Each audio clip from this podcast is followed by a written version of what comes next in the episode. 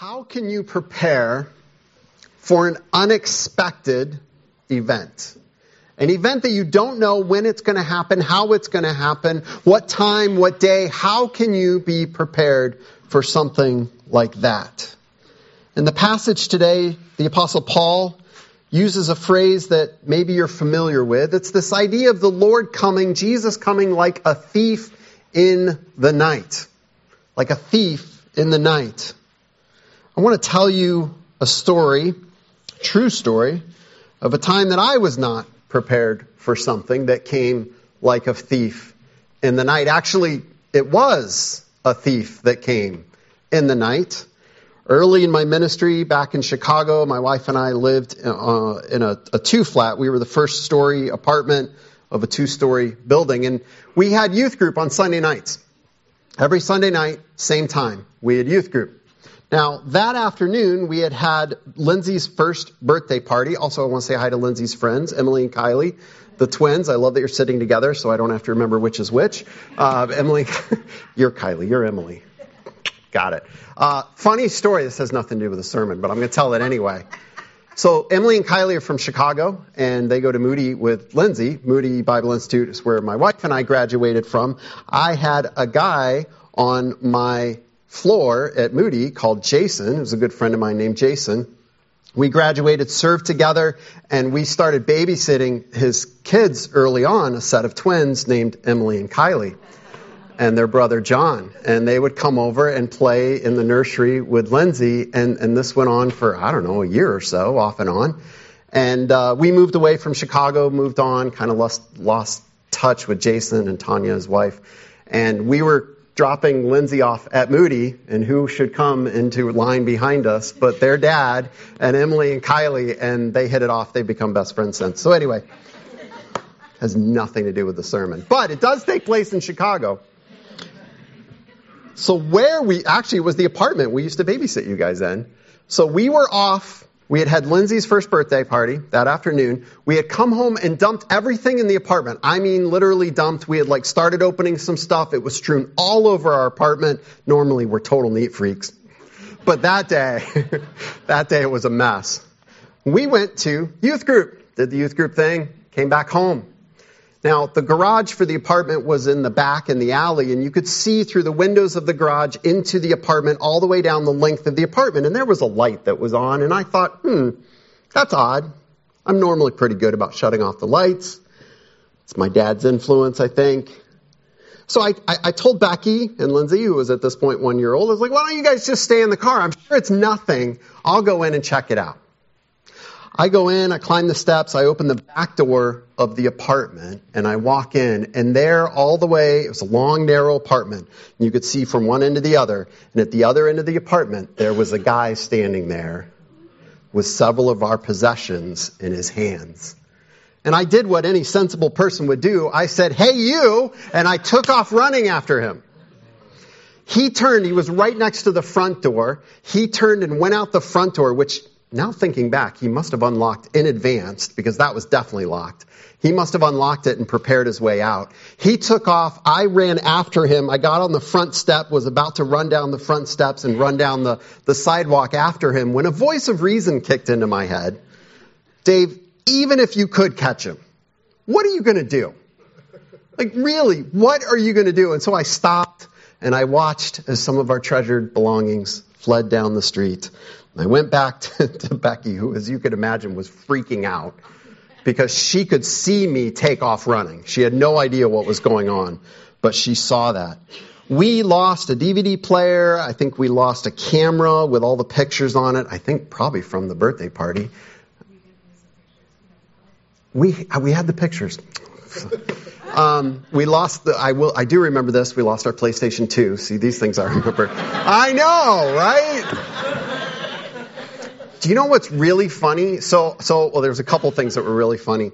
One was, we literally had a pile of cash, over $100 that people of the church had given us for Lindsay's birthday. You've never seen this, Lindsay, but it was, it was laying open on the floor and he didn't touch it. we just kind of laughed. We're like, that was probably worth more than anything he took. and yet he left that. We finally, the cops showed up about 2 a.m. Took a long time for them to get there. And uh, they came in and said, Whoa, did he do all this? Because there was stuff everywhere. and we were like, No, that was us. So we had a thief that came in the night. Evidently, he knew what time we would be gone. He had been casing other places in the area. They did eventually catch him. We didn't get our stuff back, as you could imagine. But how could I be prepared for something like that? You can't. That's right. You can't, but, but what if you could? What if you said, I'm never going to let this happen again? How am I going to be prepared? You know, one way is I'm never going to leave my house. I'm just going to sit here and be ready for if somebody walks in, then I'm going to take care of them. And I will be here forever and ever, and nobody's getting into this house. That would be one way. Maybe I could call the police, have them sit outside. But the problem is, the thief doesn't come when you know they're going to come. You can't possibly be ready all the time and just sitting around doing nothing in case the thief shows up. There's a better way to be prepared for a thief coming. Uh, we, we found out later that a window was left unlocked. We could have checked the windows every time we went out and made sure that the windows were locked. We could have just made sure the apartment was always ready just in case a thief showed up. Now we're in this sermon series on 1 Thessalonians. In fact, why don't you open up to 1 Thessalonians chapter 5 in case you haven't done that yet. That's where we'll be this morning verses 1 through 11. We're in this faith out loud sermon series. This idea that Paul writes to this church in Thessalonica and he encourages them and he praises them for living their faith, what I've called faith out loud. They were actively demonstrating, living, and proclaiming their faith in Jesus Christ to anyone who would listen. They were known and had become known in the whole region as people that believed in, trusted in Jesus Christ. Christ had made a difference in their life. And they weren't ashamed of that. They weren't hiding that. They were living their faith out loud. And I hope that as we have gone through this sermon series, that we have been challenged to live our faith out loud. They too lived in a culture that did not believe what they believed, that didn't support what they supported, that did not accept the truth about Jesus Christ. It's easy today to say, oh, woe is us, everything's falling apart, it's so hard to be a Christian today. It's always been hard to be a Christian. And, and if anything, we have in the New Testament letters, letters to people going through situations very similar to us, struggling in their world to hold on to the truth of Jesus Christ. But what does this look like? How do we live our faith out loud? And one important way that we do this is to always be prepared for what this passage and other passages in Scripture calls the day of the Lord, to always be prepared and ready for Jesus Christ to return. So let's dig into this passage. And the first thing that we come to in the first three verses is that Jesus will come like a thief in the night. Let me read just verses 1 through 3 of 1 Thessalonians 5. Now, brothers and sisters, about times and dates we do not need to write to you, for you know very well that the day of the Lord will come like a thief in the night. While people are saying peace and safety, destruction will come on them suddenly. As labor pains on a pregnant woman, they will not escape. He starts off by saying to them, I don't need to write to you about times and dates, which I always kind of have to chuckle about that because when you get Christians together to talk about the end times, what do they want to talk about? Times and dates. When is Jesus coming? When is the year? When is the hour? How do we predict it? If we add up all these secret letters and count all these vowels and all these syllables in scripture, we can unravel the mysterious code and figure out when Jesus is coming back. And Paul goes, nah, I'm not writing about that. I don't need to write to you about that. Now, I don't think it's because he told them the date and time that Jesus was coming back. I think it's because he told them that's the wrong question. We don't need to write about that. We don't need to talk about that. The only thing that they needed to know was that Jesus was going to come like a thief in the night. An unexpected, unforeseen time. The emphasis of the Bible is that the timing of Jesus' return is not important and not for us to know. That is the overwhelming emphasis of all of the end times passages. The point is not to figure out the time of Jesus' return. It is to always be prepared. Jesus himself writes, or said rather, in Matthew chapter 24, as Matthew records, verse 36, this is Jesus saying, but about that day or hours, talking about his return, no one knows, not even the angels in heaven, nor the Son, but only the Father. I don't want to linger on this too much, but periodically there are brothers and sisters in Christ that get duped and taken in by scams.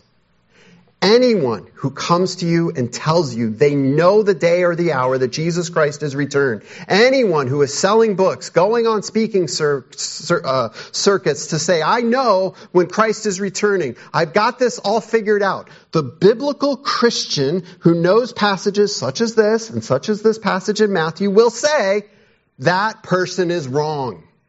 They're wrong. They don't know.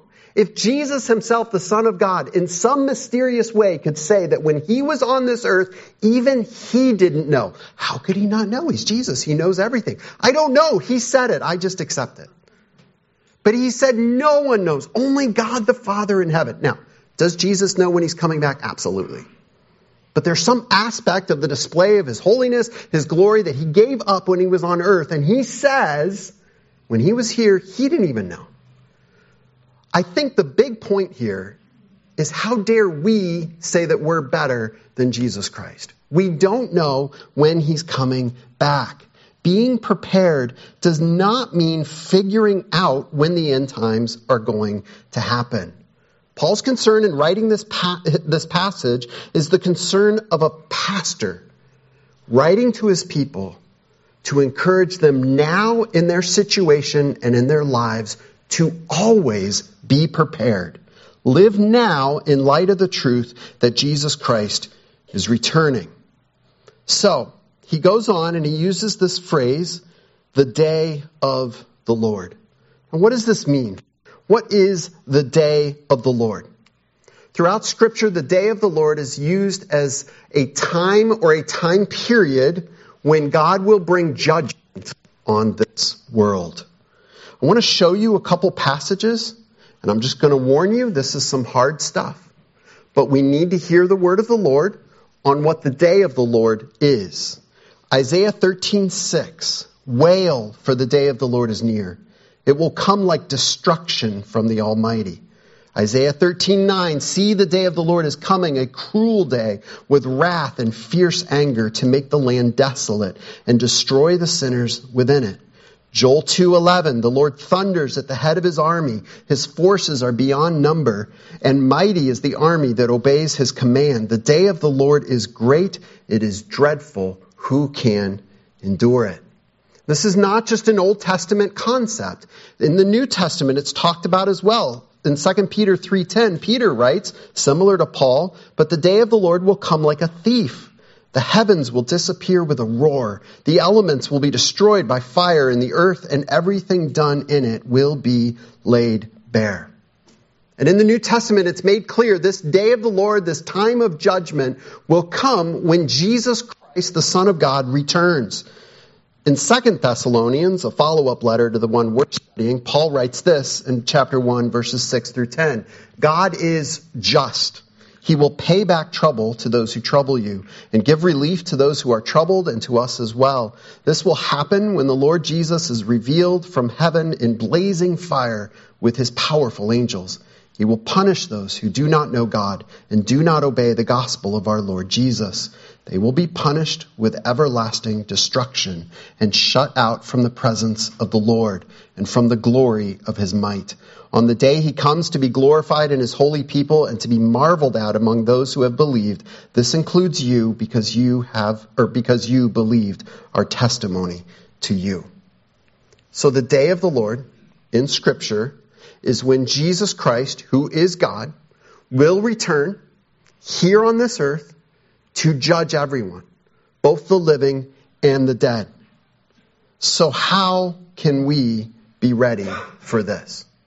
And what Paul lays out for us in this passage is that there are two ways to be prepared for this, or kind of two responses that people give. In verse 2, he says, You know very well that the day of the Lord will come like a thief in the night.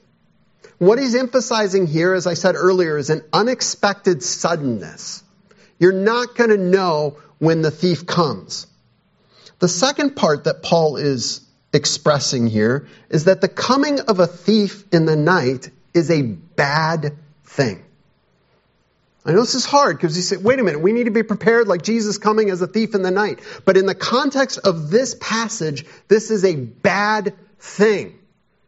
I did not get home that Sunday and go, woohoo, there's a thief in my apartment. This is great. I've been hoping for this day. Nobody celebrates a thief coming. So, in the context of what Paul's talking about, there are a group of people who are going to experience the coming of Jesus as sudden and horrible. It is a bad experience. But look at verse 4. Because others will see the coming of Jesus as a good experience. So he talks about those for whom Jesus will come like a thief in the night, but in verse 4 he says, But you, brothers and sisters. we'll look at that in a moment, but he says that will not be your experience. You will experience this differently. In verse 9, he says, For God did not appoint us to suffer wrath, but to receive salvation through our Lord Jesus Christ. We will greet the coming of the Lord Jesus. If you are a Christian saved by Jesus Christ, you will greet him as your foreseen king, your best friend, the Savior of the world. But Paul adds that the return of Christ for those that, that are living their own way, their own life, they're just doing their own things, he says it will be an unavoidable destruction. In verse 3, he says destruction will come on them suddenly. And then he says something I think is kind of curious to us, like labor pains on a pregnant woman, and they will not escape. Now, we hear labor pains and we think a baby's being born, like that's a good thing. And the birth of a baby, obviously, is a good thing. The problem was in their culture, pregnancy and labor was a terrifying thing. Many women died in childbirth. And so this was this difficult thing when a woman was pregnant and the pregnancy, the labor pains began. There was a terror there and it couldn't be stopped. Once it started, the baby was going to come. It was going to come to fruition. And Paul's likening that to this idea that we cannot stop the day of the Lord. Jesus Christ is going to come. There will be no escape. There will be no bargaining. There will be no time for last minute changes of hearts, no grand party at the end. Jesus is going to come back and judgment will begin. And for those not saved by Jesus Christ, this will be a terrible thing. And look at how these people are facing that. They're sitting around saying peace and safety while destruction comes. Think about this. Think of a family sitting inside their house and they're sharing dinner, they're playing games together, they're watching a movie, and outside the thief is ready to break in. And they don't know it. They're not concerned about it. They're not thinking about it. They're saying, everything is fine. Or worse, you're at home enjoying a nice dinner and there's an army marching down the street and you don't know it. Or maybe you do and you're just pretending like it's not there. Everything's fine. We're at peace. What could possibly go wrong? Our culture today, just like every culture since Adam and Eve sinned in the garden, says peace and safety. Everything's fine. Don't worry about anything. Just do what you want to do. Find your own personal happiness. Find your own personal peace, your own personal meaning, your own personal purpose, your own personal identity. That's where you will find peace and it will all work out great. And Paul's words ring out to us today. Jesus Christ is coming back. And all those things that we have clung on to saying peace, and safety. This will fulfill me. This will help me. All of it will be challenged by and conquered by the return of our Lord and Savior, Jesus Christ. Because it is a false peace and a false safety.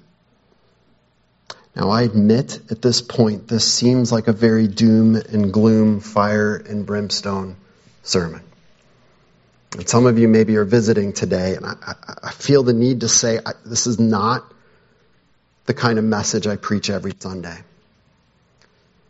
Except it kind of is, because the message I try to preach every Sunday is whatever the passage says.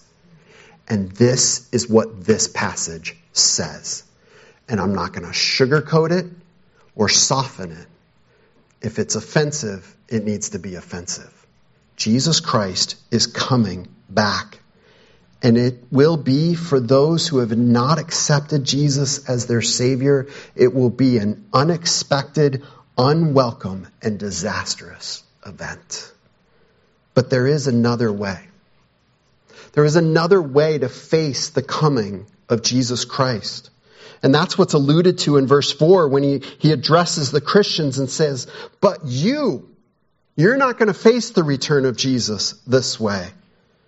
We can face the coming of Jesus Christ as a glorious and welcome event, still without knowing when it's going to happen. Something we long for and something we will be prepared for. So, how? How can we be prepared for Christ's return? How do we prepare for something if we never know when it's going to happen? Look at verses 4 through 8. But you, brothers and sisters, are not in darkness, so that this day should surprise you like a thief. He says that's not going to be your experience. You are all children of the light and children of the day. We do not belong to the night or to the darkness. So then let us not be like others who are asleep, but let us be awake and sober. For those who sleep, sleep at night. Those who get drunk, get drunk at night. But since we belong to the day, let us be sober, putting on faith and love as a breastplate and the hope of salvation as a helmet. He says there are fundamentally two groups of people, and they are completely different. One group of people who will experience Christ coming like a thief in the night as a, a, an unexpected, unforeseen, disastrous judgment. Those people are living in darkness. They think they see clearly and everything's great, but they are living in darkness. And he says to us Christians, you are not part of that group. You are people living in the daytime, in the light. You are living in the light of Christ. Throughout scripture, there is this profound difference and I don't know that you can get more extreme than darkness and light. This profound difference in who we are and how we are to live as Christians. We are to live in the light of Jesus Christ. We see this in 1 John 1, 5 through 7. This is the message we have heard from him and declare to you, God is light. In him there is no darkness at all. If we claim to have fellowship with him and yet walk in the darkness, we lie and do not live out the truth. But if we walk in the light as he is in the light, we have fellowship with one another, and the blood of Jesus, his son, purifies us from all sin. Paul says that the world is living in darkness, and they will be shocked, surprised, and saddened by Christ's return. But those saved by Jesus Christ are living in the light and will welcome Jesus' return with great joy because we will be prepared. And at the end of verse 4, he says, so that this day should not surprise you like a thief. This is not telling us to figure out all the end times. What it is telling us is about always being ready. Imagine a wife goes out for the day with her friends and tells the husband, "Hey, we need to get some things done around the house." And the husband says, "I agree. I want to I'm going to clean the garage and I'm going to do some yard work. And I'm going to work. You go out with your friends. This is what I'm going to do." And the wife goes. Unexpectedly, halfway through the day, she has to come back home to get something. And she comes in halfway through the day and she stands up beside him and says, hello. And with great shock, he goes, oh, what are you doing home? Now, in that moment, what is going to be that experience? Well, it depends greatly, doesn't it, on what the husband is doing in that moment. If in that moment he is actually cleaning the garage, or better yet, it's done and he's out back working, he's going to say, Hey, it's so great to see you. And she'll say, Wow, this looks great. I love this. Thank you for all you're doing. He's like, Yeah, I've got a little more to do, but I'm still going. It will be a joyous time, unexpected, but joyous. Now imagine a game controller in his hands and headphones on, and he's doing some online gaming with his buddies. He has done nothing in the garage and nothing in the yard, and she stands up and says, Hey! And he goes, What are you doing home? That's a very different scenario, isn't it? Because now it's going to be, What, what are you doing? This isn't what I asked you to do. There is a difference. In one situation, he is prepared for her coming, even though he didn't know she was coming. This is what it means to live as a Christian, to be faithful to who God has called us to be. Paul is challenging them and challenging us to live in light of the truth that Jesus can come back at any moment. Paul's writing about two groups. One doesn't care or is completely unaware that Jesus is returning, and they're going on about their life as if it just doesn't matter. The others, Christians, are living as if Jesus can and will return at any time, and they are going to live out that truth in their life. So, what does it mean to be prepared? Look at verse 5. He says, You are all children of the light and children of the day. We do not belong to the night or the darkness. He says, You are not them. Don't think like them. Don't act like them we must understand that we are called to and are completely different because of the work of Jesus Christ in our lives. Ephesians 2 uses such strong language. It says, You were dead, but now you're alive in Jesus Christ. Could there be any greater difference between you were dead in the grave and now you're alive in Jesus Christ? We must live this new life, this new reality, no longer living in the darkness of this world, thinking the world's ways, doing the world's things, and acting like it just doesn't matter. Jesus Christ is coming back. We must be prepared. He goes on to say we are to be awake and sober. This means eyes wide open, minds working, hands and feet busy doing what the Lord wants. We cannot just go with the flow of our culture.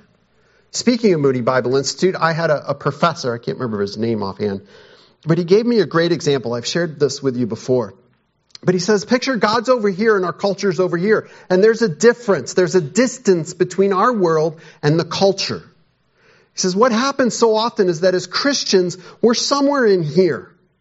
And so we're looking at the culture and saying, well, we're not as bad as the culture. We're a little closer to God. So that's good. That's, we're not perfect. We all know that. He says, here's what happens. The culture is steadily moving away from God. And what happens all too often is that the culture of the church, the behavior, actions of the church move with the culture. And God's still way over there. And as Christians, we're looking at the culture and saying, well, we're not that bad. At least we're not as bad as they are. But Paul is trying to turn our eyes back to God, back to Christ, and saying, look how far you've moved. We are to live in the light of who God is. Which means as culture moves, as our world changes and shifts away from who God is and what He's doing, if we stay closer to God, what is the world going to think of us? What a bunch of weirdos. They're crazy. Those Christians, they're crazy. They're saying things and believing things that are absurd. Now, some of you are chuckling, but this is the language that is being applied to Christians today who are holding on to biblical truth. We're crazy. More than that, the world is looking at us at times and saying not only are they crazy, they're evil. They're calling following God who created us and sent his son to die for us evil. This should not be surprising in the least. And it also shouldn't concern us in the least. Jesus Christ always said that would happen.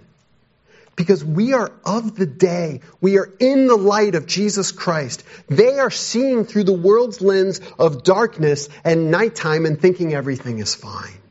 We are called to be different. The contrast here is so, ex- so extreme. Those living in the night are drunk He's not actually talking about drinking here and wine and alcohol.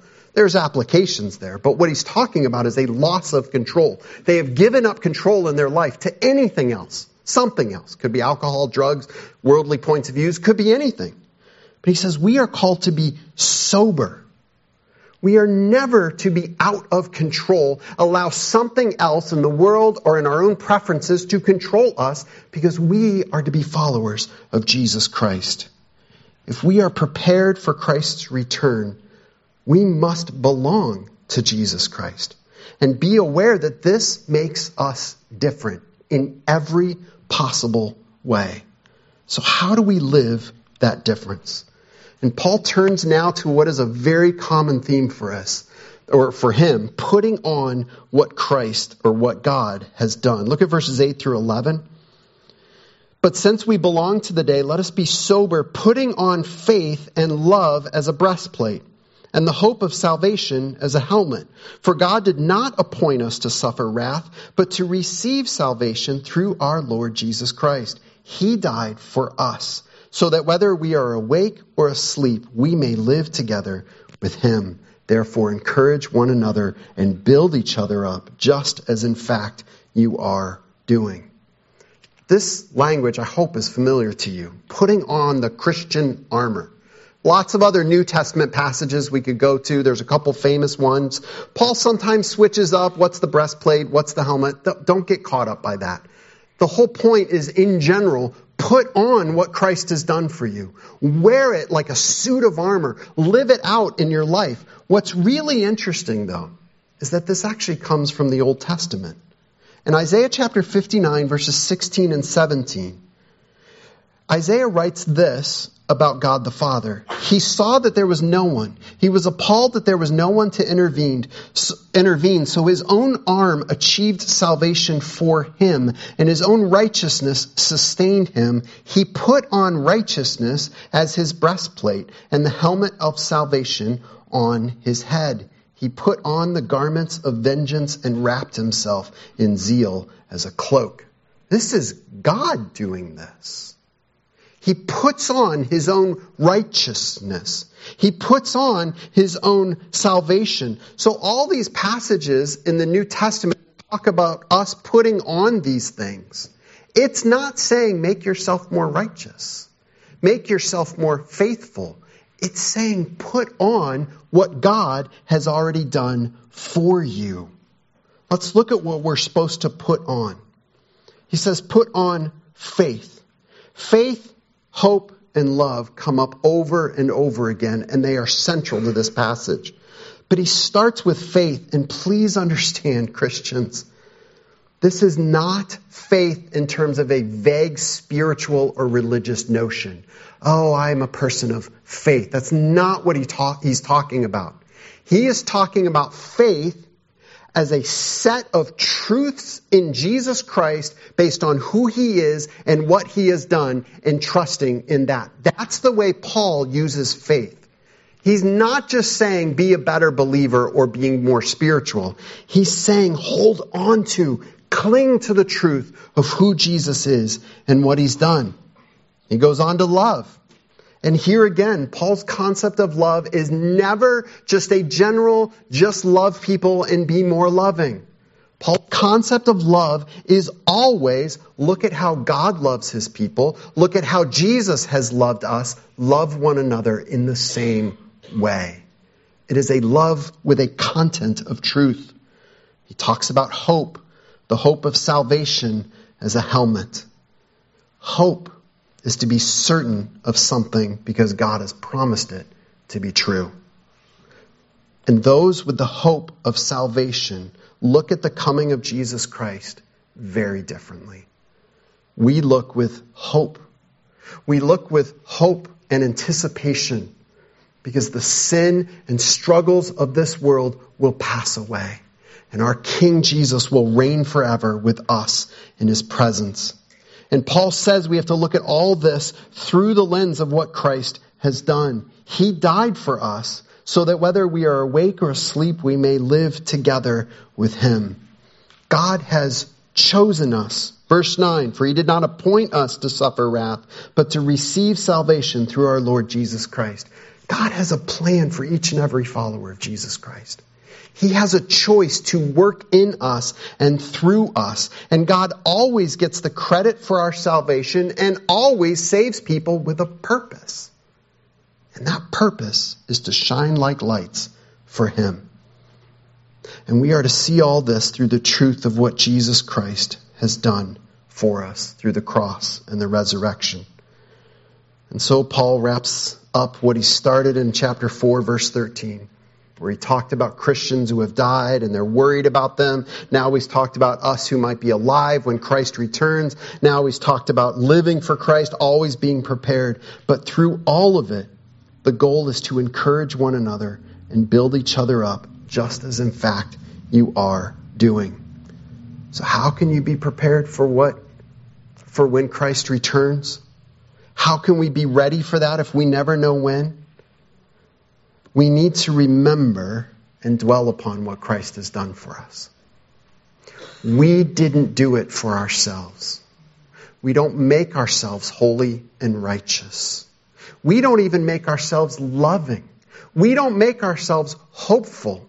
We become more faithful and loving and hopeful as we dwell upon and accept and embrace what Christ has done for us. If we live a certain way, in order that we may be saved, we're going to live with an immense amount of guilt and shame. And there are many people living in what this passage would call the darkness or the night who are trying so hard to make themselves right before the Lord. But they're ignoring what Christ has done for them. We need to live how we live as Christians because we are saved. That's why it starts with faith in what Jesus has done. This is what it means to live in the light of the truth of who Jesus is and what he's done for us. So let me ask you one question. Are you prepared for the day of the Lord? Are you prepared for the day of the Lord? You can't know the time. You can't know the hour you can't really put together a perfect chart and diagram of how it's all going to happen so that you can tick things off and know when Jesus is coming back. I don't believe that Scripture allows that or is helpful in that way. That's not the point. The point is to always be each and every day. Are you prepared for the day of the Lord? That question is really another question said differently. It is the question Are you saved by Jesus Christ? If you have accepted Jesus' death and resurrection on your behalf and committed your life to Him, then you can welcome His coming with great joy. And you can live this out in your life, living out what God has done. We can live this out as a church, even in a fallen, broken world, so that they can see Jesus through us. Now, I'm sure there are some here saying to themselves, I'm good. I don't need this. Pastor, I, am good. I've got peace in my own life. I'm, I'm safe. Everything's good. Friend, Jesus is coming, whether you accept it or not. And if you've never received Jesus as your Savior, you will experience His coming like a thief coming in the night. And my desire for you today would be to accept Jesus as your Savior so that on the day He appears, you will welcome Him as your friend, your King, and your Savior. And for all those saved by Jesus Christ, the world needs to see it. They need to see it in us. They need to see something different that they're going to get anywhere else in this world. And if that means they look at you and say you're crazy, then be crazy for Jesus' sake. But the world needs to see it because there are those that are still lost in darkness and they need to see the light of truth. Let us pray. Heavenly Father, these are hard words. We want to come together on Sunday mornings for, for joy and encouragement and celebration. And God, we, we have those times. But we also need the sober reality that this world is passing away. And I pray we will not be like that man in my apartment, just grabbing for all we can and going our own way. And I pray on the day that Jesus returns that instead of saying, oh no, we will say, yes, Lord. And I pray, Father, if there's anyone here who's never accepted your Son as their Savior, may today be the day that changes the rest of their life and all of the rest of their eternity. And God, for those of us who have accepted your Son as our Savior, we need to hear the challenge and the encouragement to live in the light no matter how dark this world gets. That one day when your Son appears, we will be doing what we've been doing all along, trusting you and living for you, come what may. And so, through and in it all, we pray, Come, Lord Jesus. Come. Amen.